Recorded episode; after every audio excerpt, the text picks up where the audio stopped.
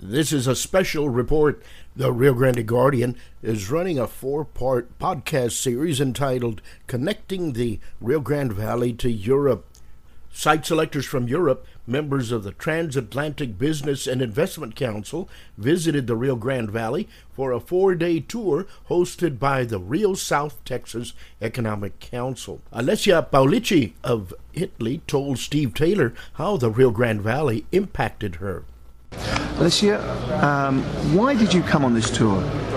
Um, I came on this tour partly because of my job as a Chamber of Commerce. We assist companies that want to settle in the United States and especially in Texas.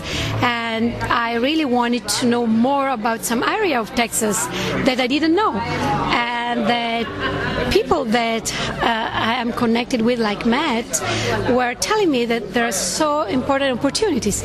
So partly for my business and partly personal, because I'm a very curious uh, lady and I love to to learn new things. I know you're based in Houston. Had you heard about the Rio Grande Valley? And if so, what had you heard about us?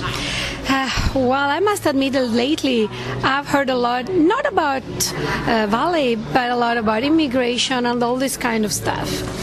And, you know, it's never all the truth, because there's behind, you know, political facts, there's always a community. And that's the part that I like to, to meet and to get to know.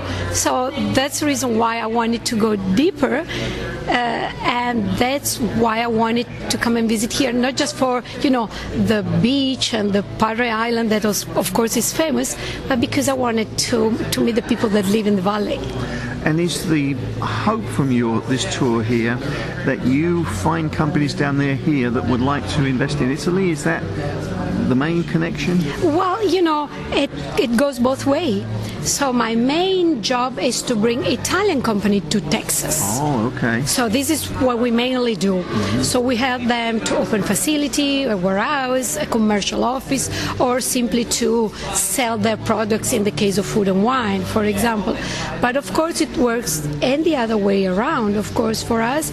So sometimes, not as often that I would like, but there are American or international companies that ask us to help them to settle in Italy, and to find a way with the bureaucracy and with all the difficulties that you find when you open a business so far away. How strong are the business connections between Italy and Texas? Well, they're pretty strong. Our community is not big, but it's a very neat and selected community. Most of uh, Italian companies and Italian, you know, persons that live in Texas are either in the oil and gas, so mainly engineer. Uh, many of them are doctors because, you know, not just in Houston but in Texas, the medical community is more, very, very important. A uh, few of them works for the in the aerospace sectors. So again, Houston and now here with the SpaceX. Um, so the community is mostly composed of those kind of people.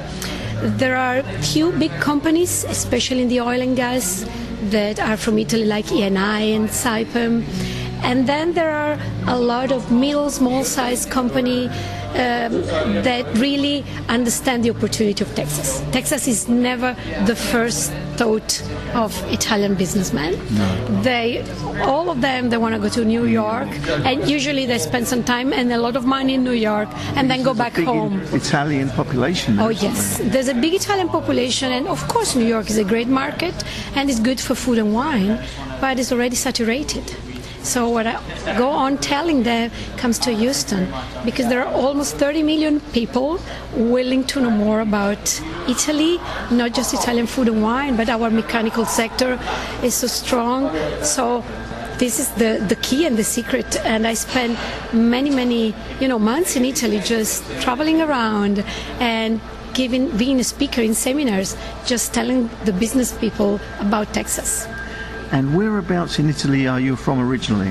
I am from Pisa, that is a small city in the center of Tuscany, by the sea, uh, one hour drive from Florence. Mm-hmm. And when did you come to the United States? I arrived in the United States, in Texas, directly in Houston in two thousand nine. Because of my husband, I always say it's all his fault. He works in the oil and gas, and so that's why we moved. We were supposed to spend one, two years here.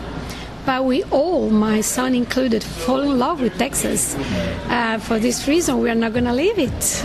We, we will spend, hopefully, all our life here in Texas. That is wonderful to hear.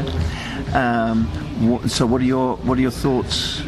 So what do you think of this Rio Grande Valley? What are, what's your overriding impressions? Yeah, I was really amazed because, you know, I, I was convinced that there was some business uh, in this area. But what they showed me, what I could see, was beyond my expectation, really. Uh, not just because of the business, but because of the passion that institutions and business people and, you know, normal people uh, put in their job and the love that they have for their, for their valley. This is not common. This is not everywhere. No, I haven't experienced, especially in Europe. I don't know a lot about the United States apart from Texas, but in Europe you don't experience this passion and this love and this, you very know... Well, very welcoming people. Yes, exactly. And the real love that means we want this community and our place to grow and to have business and to have new people, and they're welcoming with, you know, you can be from Italy or from Asia or from wherever. You're a friend here, so you feel. So do you think you're, well. we're going to have an Italian footprint down here? I hope so. You already had one in Brownsville. That is a big company, SATA, from Turin, mm. SATA. I hope I can bring soon more companies here. Fantastic. Anything else you'd like to add? Anything else you'd like to say? The only thing that I can add is that I was really amazed also by our hosts. They all did amazing things for us. They showed us the best in just three days. And that's, again, it's not everywhere. So it's, I'm really thankful to them. That was Alessia Paolici from Italy, speaking to Steve Taylor about a recent site selector tour organized by Matt Ruschek of the Rio South Texas Economic Council. And that's what it sounded like.